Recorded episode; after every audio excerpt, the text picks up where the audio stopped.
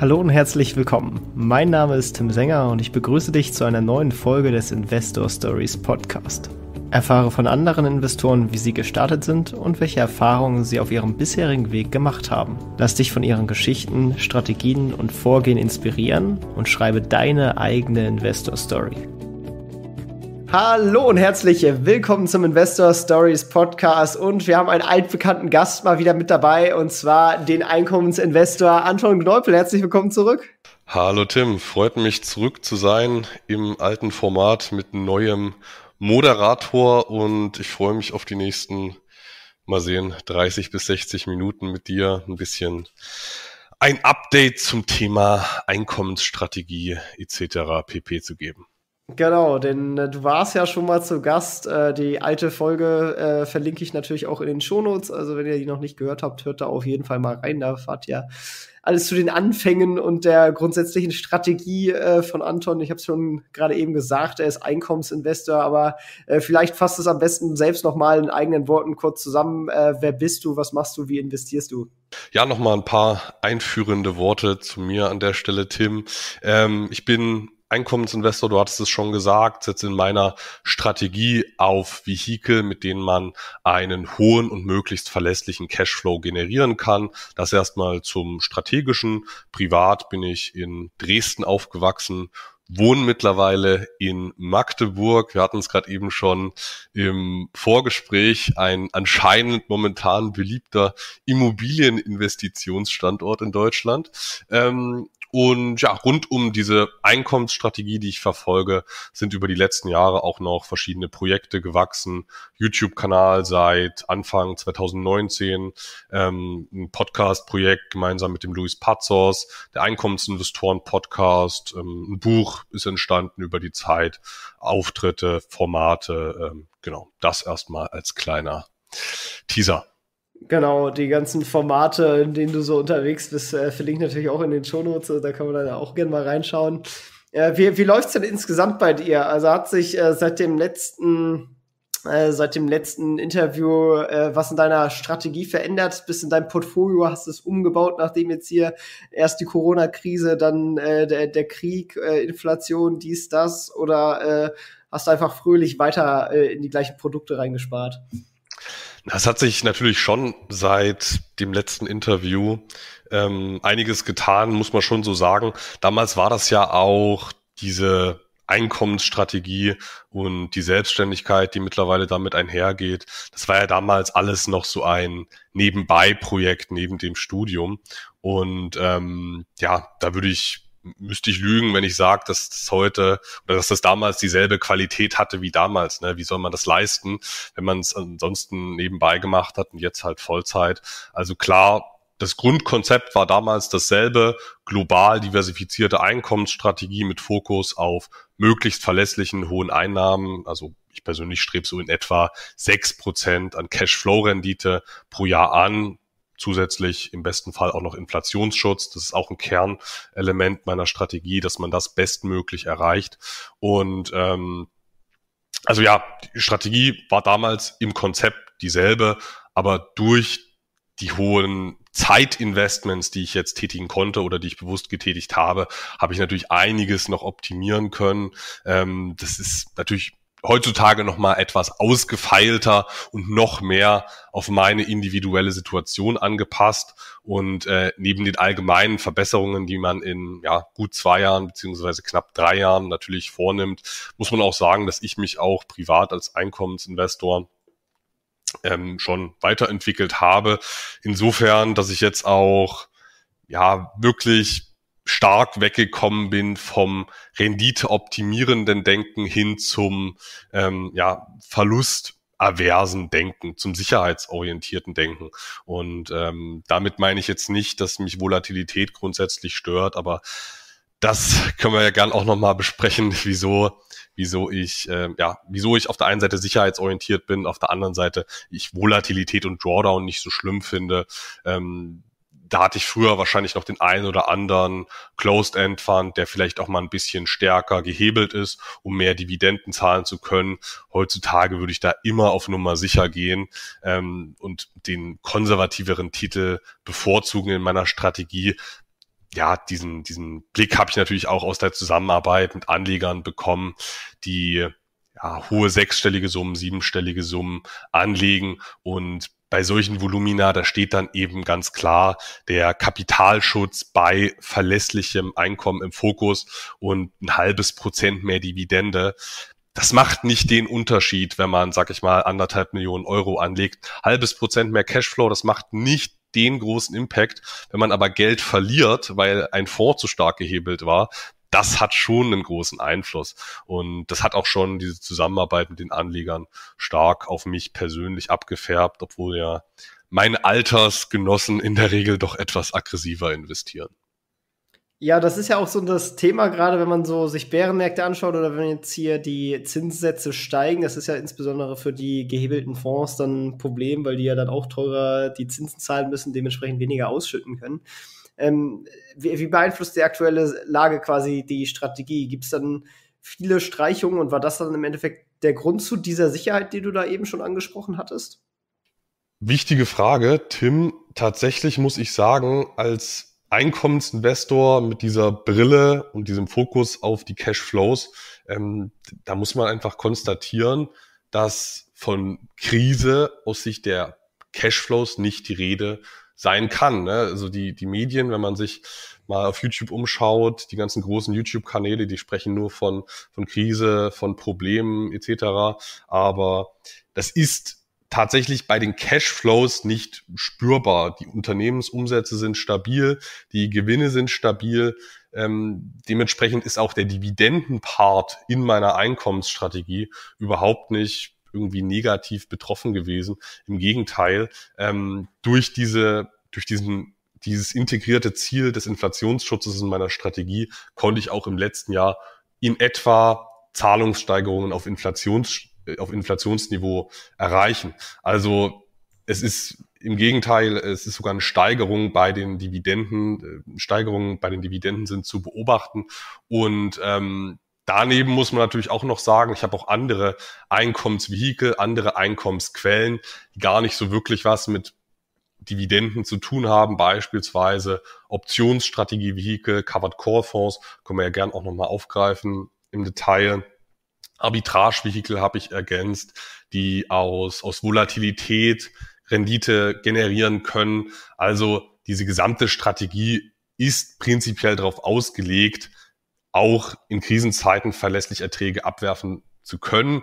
Tatsächlich sind wir aber gar nicht in einer solchen. Deswegen ist das Cashflow-seitig aktuell sehr entspannt. Ich versuche natürlich trotzdem das Ganze laufend zu optimieren und wer sich Fulltime mit Börse beschäftigt, der, der, der lernt natürlich auch laufend dazu, aber ich kann an dem Punkt gar nicht viel mehr ausführen, Tim. Das ist Business as usual in der Einkommensstrategie, wenn man äh, vernünftig diversifiziert ist. Ich glaube, das, das liegt insbesondere auch an dem letzten Punkt, den du genannt hast, die Diversifikation, weil du setzt ja insgesamt, glaube ich, viel auf Sammelanlagen und auch da wählst du natürlich aus, dass du da bestimmte äh, Sachen auch nicht alle reinnimmst, ähm, die jetzt zum Beispiel zu hoch geleveraged sind oder, sage ich mal, die jetzt irgendwie nur Finanztitel, nur Immobilientitel oder was auch immer erhalten, weil man hat ja dann doch gesehen, dass einige Immobiliengesellschaften jetzt die, die Dividende zum Beispiel in Deutschland gestrichen hatten, ähm, Ist, ist das der Grund, weshalb du nicht so davon betroffen bist, also dass du vorher gut ausgewählt hast? Also zu meiner, zu meiner grundsätzlichen Strategie, da muss ich, oder zu meinem Mindset als Investor, ähm, muss ich sagen, ich bin ja eher der, der kommerschen Schule angehörig. Also auch wenn wahrscheinlich der, der Markt nicht immer absolut effizient ist, wird er es im Schnitt schon sein. Und das ist dann auch meine, meine, meine Maxime dahinter. Also ich, ich, Ich versuche nicht irgendwelche Branchen, ähm, wo ich glaube, dass die jetzt besser rentieren, gezielt überzugewichten oder andere gezielt unterzugewichten. Ähm, Kern meiner Strategie ist maximal breite Diversifikation, um ja bestmöglich durchzukommen, ne? Also ich, wenn ich die ganze Welt kaufe, breite Länderdiversifikation, breite Sektordiversifikation, breite Diversifikation über verschiedene Einkommensquellen, breite Streuung über Währungen, wenn ich so aufgestellt bin, ne, dann bin ich bestmöglich eigentlich vorbereitet für alles Mögliche, was kommt. Ich habe natürlich immer noch das Risiko, dass die Welt untergeht, aber ähm, ja, die Diversifikation hat mich schon davon abgehalten oder, oder davor geschützt, dass die Strategie schlechte Ergebnisse liefert. Wenn man breit diversifiziert ist, muss man aber auch sagen, hat man auch immer die ganzen Probleme dabei. Ich hatte Russland mit dabei, ich habe China mit dabei, ich habe Tech mit dabei. Aber eben immer in Gewichtungen, wo man das Ganze nicht merkt. Ich hatte bei Russland ähm, ja hohen Verlust. Ich meine, siebzig Prozent bei meinem Russland-Fonds ähm, bin ich dann ausgestiegen, weil die Dividende gestrichen ist, äh, gestrichen worden ist. Ähm, das ist eine meiner Regeln meiner Strategie: Wenn die Dividende nicht mehr gezahlt wird oder nicht mehr nachhaltig gezahlt wird, dann fliegt ein Titel raus. Ähm, China, die sind, die, die Beteiligungen sind zumindest aus Sicht der Buchwerte unter Druck geraten. Cashflow-seitig sind die eigentlich relativ entspannt noch. Ähm, ja klar, die Growth-Beteiligungen, die machen natürlich auch nicht unbedingt viel Spaß. Aber das ist eben Diversifikation, ne? Du hast immer die ganzen Problemtitel dabei, hast aber auch immer Bereiche dabei, äh, dabei die die stark performen: Energie, ähm, Royalties, bestimmte Rohstoffe, Infrastrukturbeteiligungen, Arbitragevehikel, die profitieren, wenn es mal volatil hergeht. Und, und dieser Mix aus gut laufenden und schlecht laufenden, der ergibt dann ein geglättetes Gesamtbild. Aber ich meine, wenn man so breit aufgestellt ist, dann, dann ähm, daran merkt man auch, das ist keine Strategie, mit der man irgendwie outperformt. Klar, ich habe immer die Verlierer, weil man weiß es ja im Vorhinein nicht, was was äh, was gut performt. Ich habe immer die Verlierer dabei, aber ich habe eben auch kein Szenario, wo das Portfolio mal so richtig schlecht läuft, außer dass die Welt untergeht. Das kann natürlich passieren. Ja, du hast jetzt einige Möglichkeiten schon immer mal wieder genannt, mit denen man so ein bisschen unabhängig von den klassischen Aktienmarktbewegungen oder den klassischen Cashflows, Dividenden, äh, Einkommen erzielen kann. Was gibt es denn überhaupt für Möglichkeiten, die so ein bisschen ab von den klassischen Aktienausschütttiteln sind? Ja, das ist ein wichtiger Punkt, Tim. Ähm, deswegen bezeichne ich mich ja tatsächlich auch als Einkommens- Einkommensinvestor und verfolge eine Einkommensstrategie und eben nicht eine Dividendenstrategie, weil Dividenden nur etwa fünfzig Prozent meiner, meiner Cashflows ausmachen. Ähm, es gibt daneben Möglichkeiten, über, über Zinsvehikel, Fixed-Income-Vehikel Einnahmen zu generieren. Also das sind Instrumente, die irgendwelche Formen von Coupons erhalten. Das können ähm, Preferred Shares sein, die eine Fixdividende, eine Fixdividende erhalten, einen Fixdividenden-Coupon. Es können Anleihen sein, Kredite sein. Das ist so de- der Bereich Fixed Income. Daneben gibt's natürlich auch, ähm, also klar, Fixed Income ist ein ganz anderer Einkommensstrom, muss man auch sagen. Und deswegen ist das eben auch eine Möglichkeit, den, den Cashflow zu glätten auf Gesamtportfolio-Sicht, weil ich beim Fixed-Income-Bereich eben nicht an den Gewinnen hänge. Beim Fixed-Income-Bereich geht es darum, dass mir die Emittenten nicht pleite gehen. Bei der Anleihe darf der Emittent nicht pleite gehen. Dem darf es ruhig schlecht gehen in der Krise, aber er muss halt noch Zins und Tilgung leisten können. Bei Preferred Shares und Krediten sieht das ähnlich aus. Ähm, das ist so ein Diversifikator aus Sicht der Einkommensquellen. Eine andere Möglichkeit, das sind ähm, beispielsweise Optionsstrategie-Vehikel, Covered-Call-Fonds, das sind Vehikel, können wir vielleicht gleich auch nochmal im Detail äh, wirklich nochmal genauer drauf eingehen, ähm, die aus aus Volatilität und aus Stillhaltergeschäften einen Cashflow generieren. Und diese Erträge aus den Stillhaltergeschäften, die sind eben auch nicht äh, eins zu eins korreliert mit der Gewinnentwicklung beziehungsweise mit den Dividenden. Äh, in der Praxis hat die Optionsprämienentwicklung nur sehr wenig mit der Gewinnentwicklung zu tun. Eine andere Möglichkeit, Cashflow zu generieren, ich hatte sie schon angeschnitten, sind Arbitragevehikel, also ähm, ja, Hedgefonds-ähnliche Investmentvehikel, die ähm, ja tatsächlich auch sowas wie Hedgefonds-Strategien verfolgen, aber es sind dann keine Hedgefonds. Ähm, der Luis hatte da mal einen schönen Titel vorgestellt, das war die A B C-Arbitrage.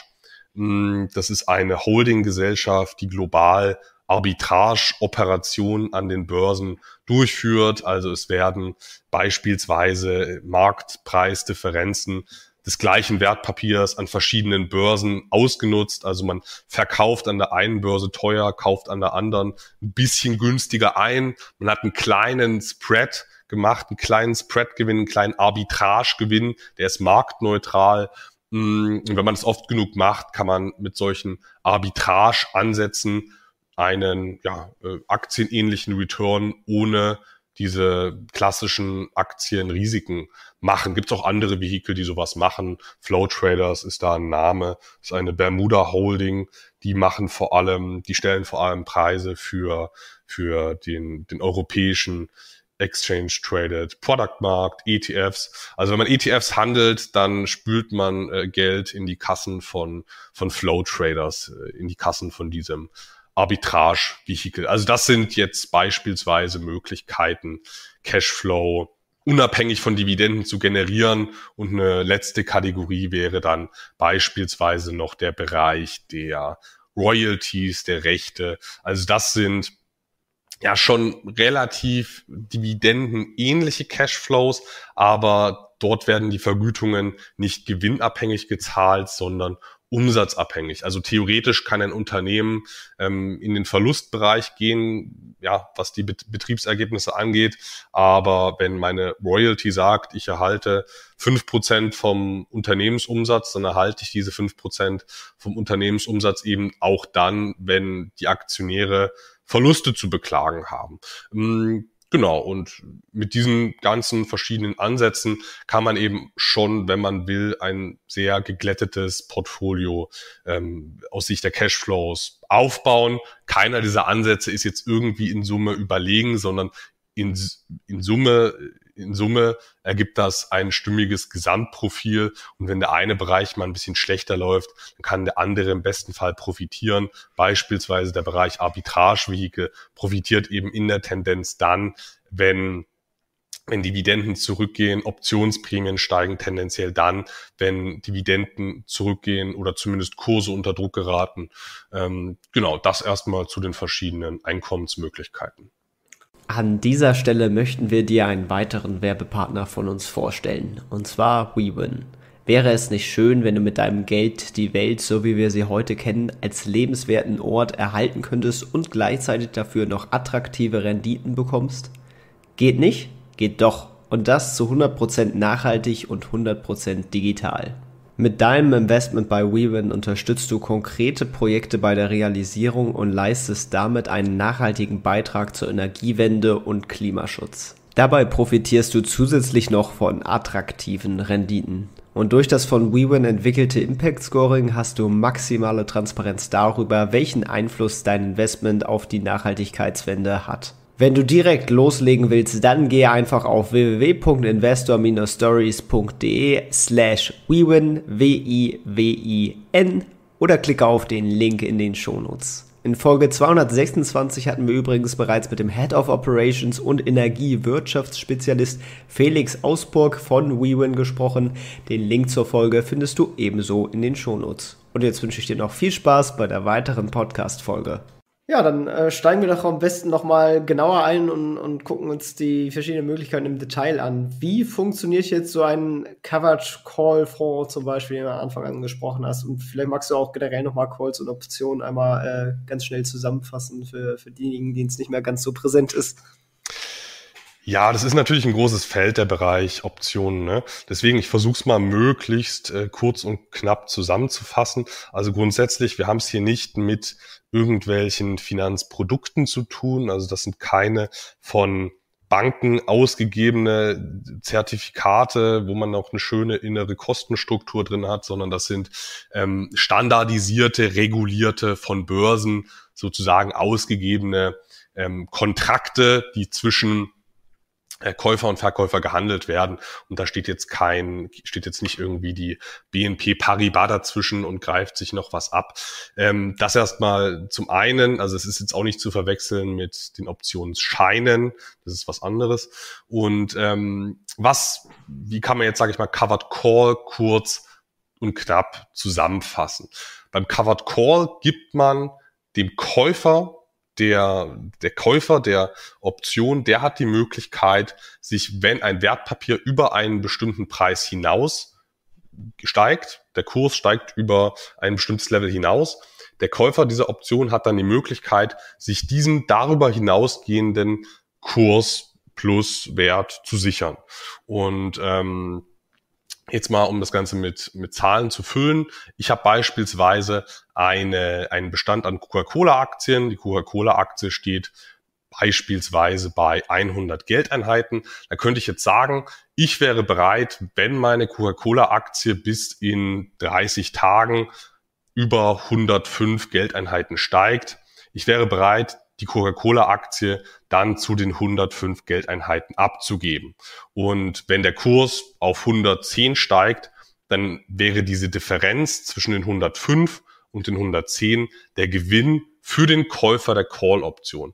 Der Käufer hat eine kleine Prämie gezahlt, eine relativ kleine Prämie, aber hat das Potenzial, aus der kleinen Prämie einen relativ hohen Gewinn zu erzielen, wenn die Aktie stark steigt, weil die Differenz zwischen hundertfünf und hundertzehn, die ist schon nennenswert, wenn man es in, in Kontrast zur gezahlten Prämie setzt. Natürlich ist es für mich aber als Verkäufer dieser Call-Option, also für mich, wenn ich die Sachen im Bestand habe, ich habe die Coca-Cola-Aktien im Bestand, ist es aber trotzdem ein interessantes Geschäft, was ich da eingehe, weil ich erhalte die ganze Zeit meine Dividenden, habe die Aktien im Bestand, erhalte meinen Dividenden-Cashflow und ich generiere eben durch den Verkauf dieser Call-Option, dieser Covered Calls, es ist deswegen gecovert, weil ich ja den Aktienbestand halte und diese Calls nicht einfach nackt verkaufe, das wäre relativ riskant, ähm, oder nicht nur relativ riskant, das ist relativ riskant, ähm, ja, anderen Kursgewinne zuzubilligen, die man selber nicht decken kann, weil man die Aktien nicht hält. Ähm, Für mich selber ist es interessant, weil ich einen, einen Dividenden-Cashflow generiere und laufend diese Optionsprämien vereinnahme. Die Prämie ist der Verkaufserlös, sozusagen der Preis der Call-Option. Das, was mir der Käufer der Call-Option zahlt, ist meine Netto-Optionsprämie, die ich vereinnahme als zusätzlicher Cashflow. Und ähm, für mich ist es ein relativ, also als Verkäufer, als Stillhalter dieser Option ist das ein relativ einfacher Trade-off. Ich habe einen Aktienbestand, habe meine Dividenden, ich generiere zusätzlichen Optionsprämien-Cashflow, deckel mich aber auch gleichzeitig bei den Kursgewinnen. Und ähm, wer, je nachdem, wie man als Anleger so gestrickt ist, ist das Kaufen der Calls eher interessanter und äh, für die andere Partei ist das Verkaufen der Calls ein bisschen interessanter. Ich bin eher konservativ aufgestellt, also für mich steht die verlässliche Cashflow-Erzielung im Fokus, nicht unbedingt Renditemaximierung. Umgekehrt gibt's auch Anleger, die wollen aus möglichst wenig Einsatz möglichst viel Gewinn generieren und wenn dann eben mal eine Aktie statt nur auf hundertfünf, auf hundertzwanzig geht, dann haben die Käufer dieser Call-Optionen aus dem kleinen Einsatz sehr viel Gewinn gemacht. Den habe ich als Stillhalter, wenn ich die Option verkauft habe, diesen Gewinn habe ich dann nicht mitgemacht. Ne? Das ist so ein bisschen konservativer Anleger versus eher spekulativ aufgestellter Anleger und ähm, das ist kein kein generell überlegener Ansatz, so eine Covered-Call-Strategie, wenn man sie dann auch noch systematisiert verfolgt über einen über einen Covered Call Fonds. Also ich mache solche mache solche Stillhaltergeschäfte nicht manuell. Es wäre mir viel zu aufwendig, sondern ich nutze dafür Covered Call Fonds. Ähm, das ist kein überlegener Ansatz, aber es ist ein interessanter Diversifikator aus Sicht der Gesamtrendite, aber primär auch aus Sicht der Barerträge, weil diese Cashflows, die aus diesen Fonds rauskommen, diese Optionsprämien-Cashflows, angereichert noch mit Dividenden, der, dieser Cashflow, der hat eben nicht einen Korrelationskoeffizienten zum, zu den sonstigen Dividenden von, von eins, sondern da liegt die Korrelation bei, ja, vielleicht bei, ja, also kurzfristig liegt der Korrelationskoeffizient sicher bei bei null, weil man da überhaupt keine klare, äh, keinen klaren Zusammenhang kurzfristig erkennen kann. Langfristig ist die Korrelation aber schon deutlich positiv. Also wenn meine Aktien langfristig steigen, dann steigen tendenziell die die Optionsprämien im langfristigen Trend dann mit an. Aber kurzfristig, wenn es auch mal ein bisschen knallt an den Märkten, wenn wenn es mal wenn es mal kriselt, kann man nicht sagen, dass nur weil die Kurse zurückgehen oder nur weil die Dividenden zurückgehen, dass dann automatisch auch Prämien zurückgehen. Und ähm, genau, Total Return seitig ist das Ganze aktienähnlich. Also ich mache mit einem Covered-Call-Ansatz nicht irgendwie mehr Rendite. Wenn ich der Verkäufer dieser Calls bin, mache ich nicht mehr Rendite als ein breiter Aktienmarkt.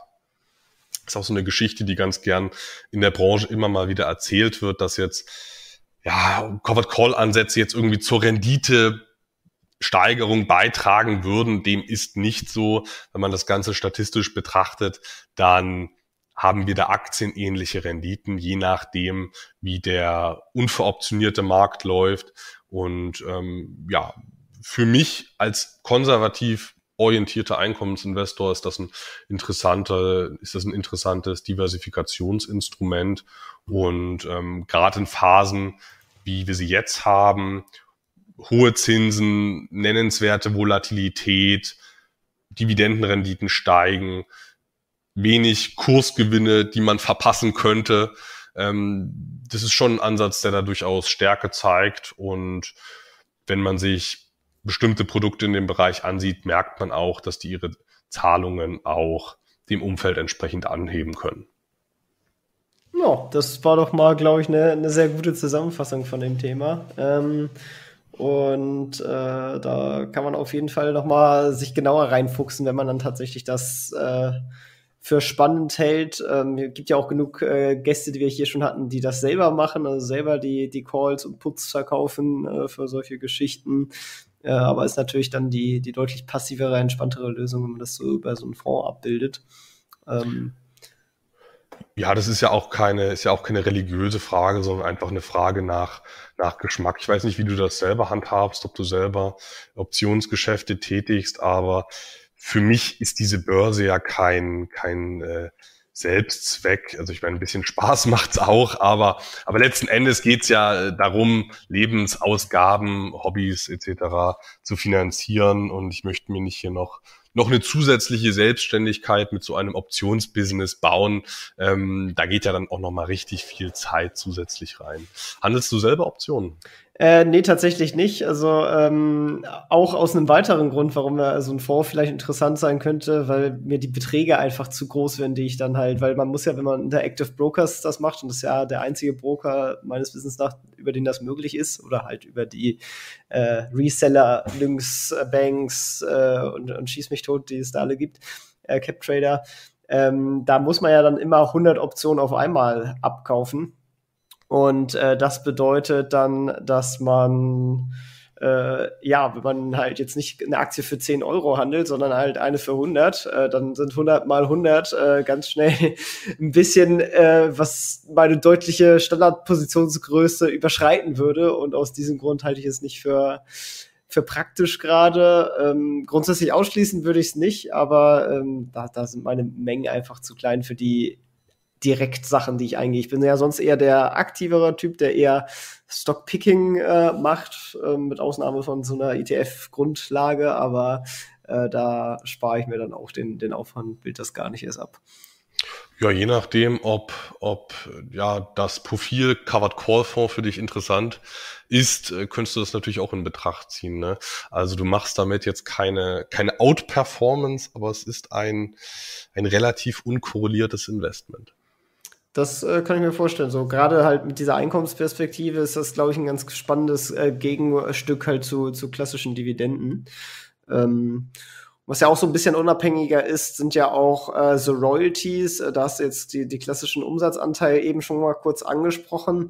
Es gibt ja auch, das machen gerade die, die ganzen Private Equity Unternehmen, K K R und so weiter, die kaufen ganz fröhlich äh, Musik-Royalties. Also jedes Mal, wenn dann irgendwo auf Spotify oder so äh, Musik gestreamt wird, Äh, dann, dann kriegt äh, der, der rechte Inhaber was ab. Das ist dann zum Beispiel K K A. Aber gibt es das auch in der Börse? Können wir da als Privatanleger auch in, in solche Royalties investieren? Ja, das Royalty-Rechte-Segment, das ist ziemlich vielfältig. Auf jeden Fall vielfältiger, als man es vielleicht denkt. Das Ganze hat den Ursprung im Vereinigten Königreich, als das, äh, als das Könighaus nur gegen Royalty-Gebühr den, den äh, Minenbetreiber den Abbau von königlichen Edelmetallen äh, gestattet hat. Also es gab dann, war dann eine Royalty ans Königshaus zu entrichten, wenn man, wenn man Silber und Gold abgebaut hatte. Das war der, das war der Ursprung, deswegen heißt das Royalties. Hm. Heutzutage verbindet man mit diesem Begriff Royalties vor allem Investments, die ihren Return umsatzabhängig generieren. Im Kontrast zum, zum klassischen Equity, zum Aktieninvestment, da geht's um Gewinne. Bei Fixed Income, bei Anleihen, Krediten et cetera, da geht's um Solvenz. Den Unternehmen muss es überhaupt nicht gut gehen. Ähm, die müssen auch keine Umsätze haben. Die brauchen nur Solvenz, um Tilgung und Zins zu leisten. Ähm, und und das Royalty Investment, das steht so ein bisschen, also das steht nicht nur ein bisschen, sondern das steht in der Kapitalstruktur komplett zwischen Aktien und Fixed Income Investment. Also es ist umsatzabhängig und da gibt's ganz verschiedene Ausformungen. Es gibt Unternehmensroyalties, also ich kann, also ein Unternehmen kann sich überlegen, gebe ich Aktien aus zur Finanzierung meines neuen Solarparks, gebe ich, äh, nehme ich einen Kredit auf, gebe ich eine Anleihe aus, ähm, oder überlege ich mir, gebe ich vielleicht ein, also ermögliche Investor, ähm, ermögliche ich Investoren vielleicht ein Royalty-Investment in meine Gesellschaft. Dann erhalten die, die Investoren keine Dividende, die erhalten auch keinen Zins, sondern die erhalten einen Royalty-Coupon. Das ist in der Regel ein prozentualer Satz vom Umsatz des Unternehmens und ähm, das wäre im unternehmerischen Bereich das Royalty-Instrument, also ein Unternehmensfinanzierungsinstrument. Dann gibt's natürlich Royalties auch im Bereich der Musik, du hattest es angesprochen. Wenn man auf Spotify fleißig alles hoch und runter hört, dann generiert man viele Einnahmen für K K R und andere Investoren. Wenn du jetzt schon K K R angesprochen hattest, tatsächlich kann man sich an einem Fonds, hinter dem K K R steht, beteiligen. Das ist der Hypnosis Songs Fund. Das ist ein auf der britischen Kanalinsel domizilierter, also Guernsey domizilierter Closed-End-Fund, C E F, den kann man an der London Stock Exchange handeln. Braucht man halt so einen Broker wie Swissquote oder I B und die Ableger, die du genannt hattest. Ich persönlich mache das bei CapTrader. Ähm, ja, der verdient fleißig mit, wenn Rechte gehört werden und das sind wirklich Musikrechte jeder Couleur, also von alten Klassikern, dreißig, vierzig Jahre alten Liedern bis hin zu neuen Popgeschichten. Die haben auch auf ihrer Fonds-Webseite gleich mal so ein, so ein Spotify-Plugin integriert, dass man deren Top-Beteiligungen gleich mal Probe hören kann. Ed Sheeran, äh, Justin Timberlake, Justin Bieber, die gehören da äh, alle rein. Beyoncé, Shakira, haben alle ihre Rechte an diesen Fonds abgetreten über die Zeit. Ähm, anderer Fonds, der sowas macht, das ist der Roundhill Music Royalty Fund. Das ist auch ein Guernsey domizilierter C E F. Investitionsfokus, der liegt aber ein bisschen mehr auf den Oldschool-Liedern.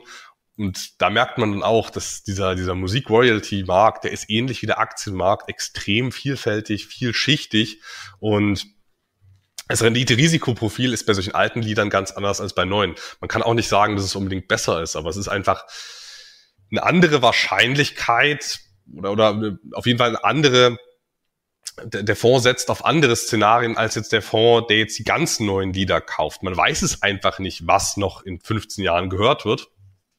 Das ist so der Bereich Musik-Royalties, dann gibt es natürlich Markenrechte, also man kauft einem ein Fonds beispielsweise oder eine Holding kauft einem bereits bestehenden Unternehmen, die eine hübsche Marke haben, die ein hübsches Logo haben, kauft man diesem Unternehmen ihre Marke oder ihr Logo ab oder ihre Slogans, die sie geschützt haben, ab. Und ähm, das Unternehmen generiert dadurch ein Cash-Event, also die haben mehr Liquidität zum Investieren, zum Kaufen von einem neuen Fuhrpark, was auch immer. Und der Investor, der diese Rechte erworben hat, der erhält einen umsatzabhängigen Cashflow aus diesen, aus diesen ähm, ja, Unternehmen. Nichts anderes macht ja letzten Endes auch Coca-Cola. Also die sind ja, könnte man sagen, so ein kleiner Royalty-Fonds. Also die verwalten ja primär, primär die Rechte, die stellen auch noch her ihre, ihre, ihre ja, ähm, konzentrierten Lösungen dort.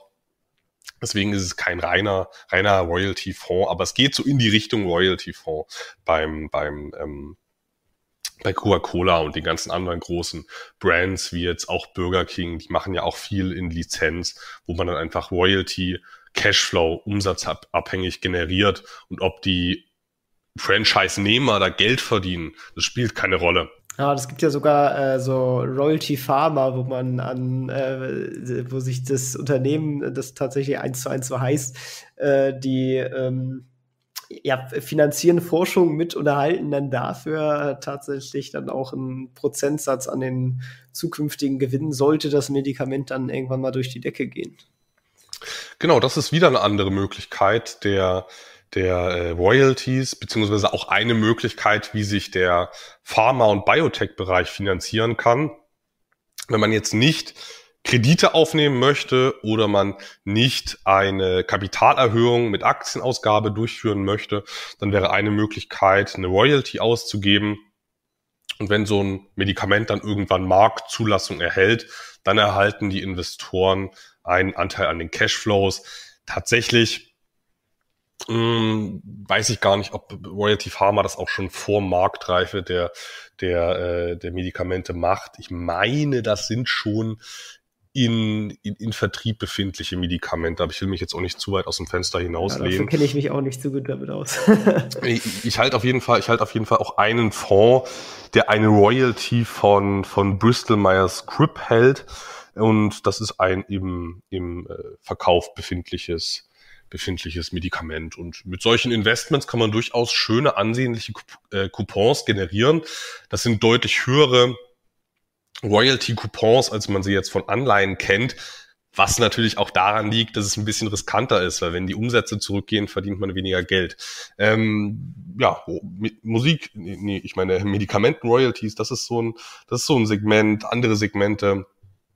Im Ursprung der Royalties natürlich der Rohstoffbereich, also Finanzierung von Minen, und dann erhält man einen Anteil der Erlöse aus dieser Mine, sodass Rio Tinto beispielsweise nicht jede Mine selbst kaufen muss, nur weil sie sie bewirtschaftet.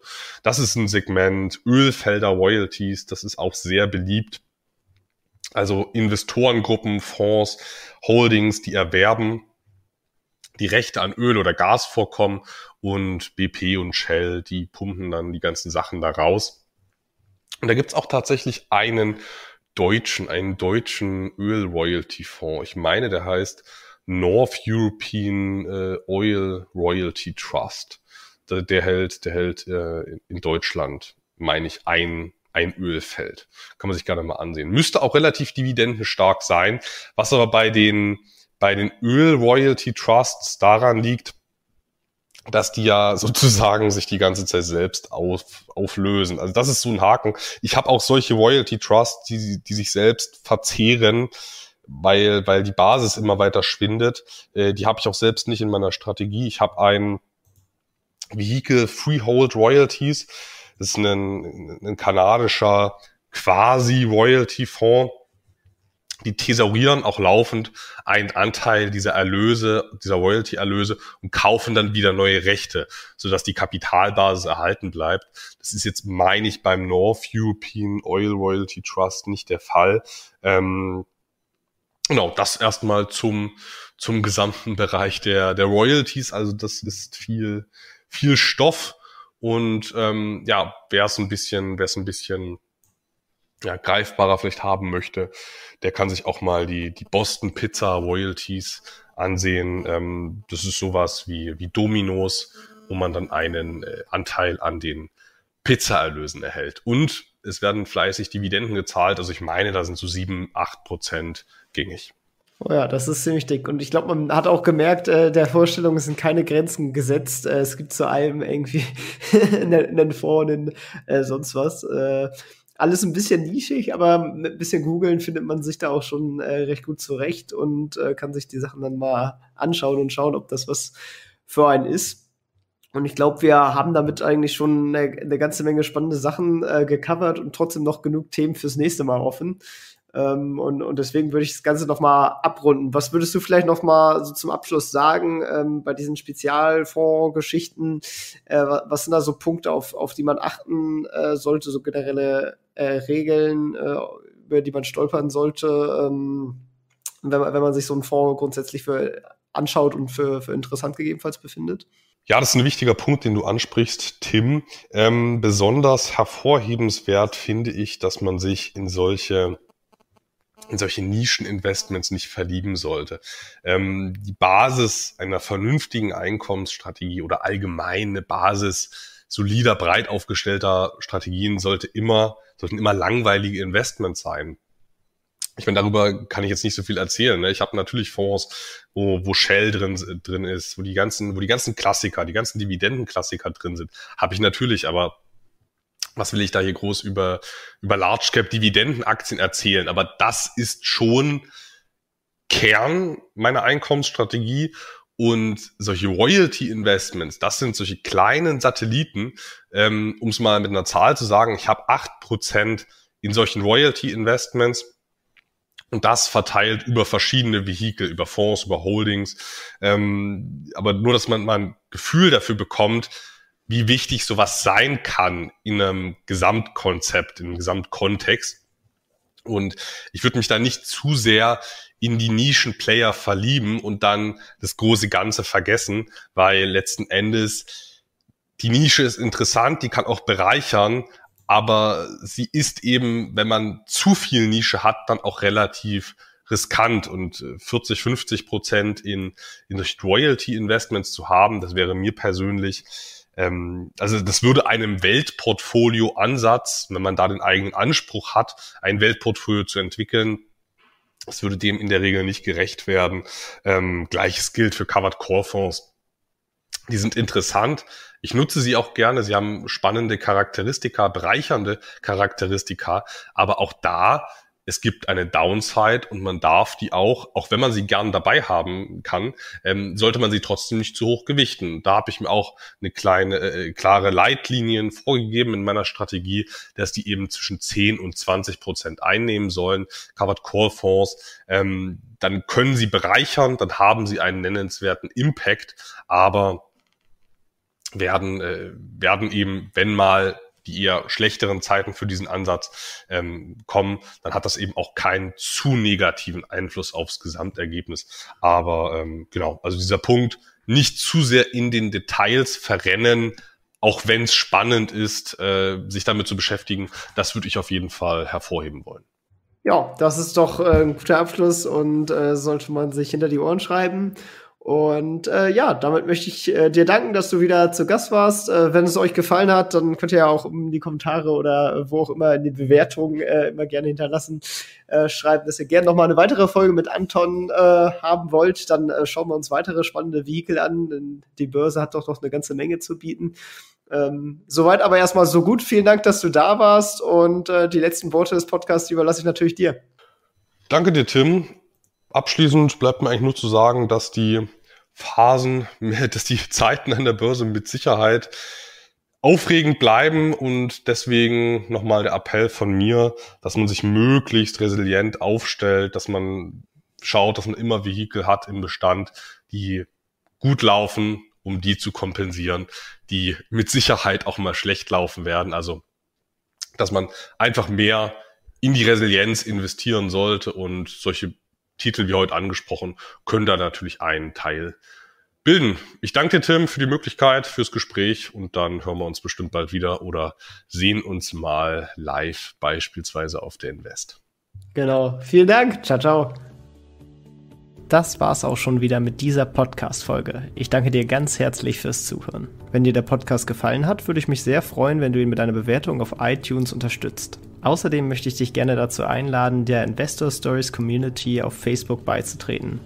Hier hast du einen Austausch mit gleichgesinnten und professionellen Investoren, die selber ihren Weg in die Freiheit der Finanzen gegangen sind und von ihnen kannst du lernen oder auch selber andere Leute bereichern und zudem ist dort Feedback zum Podcast immer willkommen. Um ganz schnell dorthin zu gelangen, kannst du auch einfach investor-stories.de slash community eingeben. Ich freue mich, wenn du auch beim nächsten Mal wieder dabei bist. In diesem Sinne, alles Gute, dein Tim.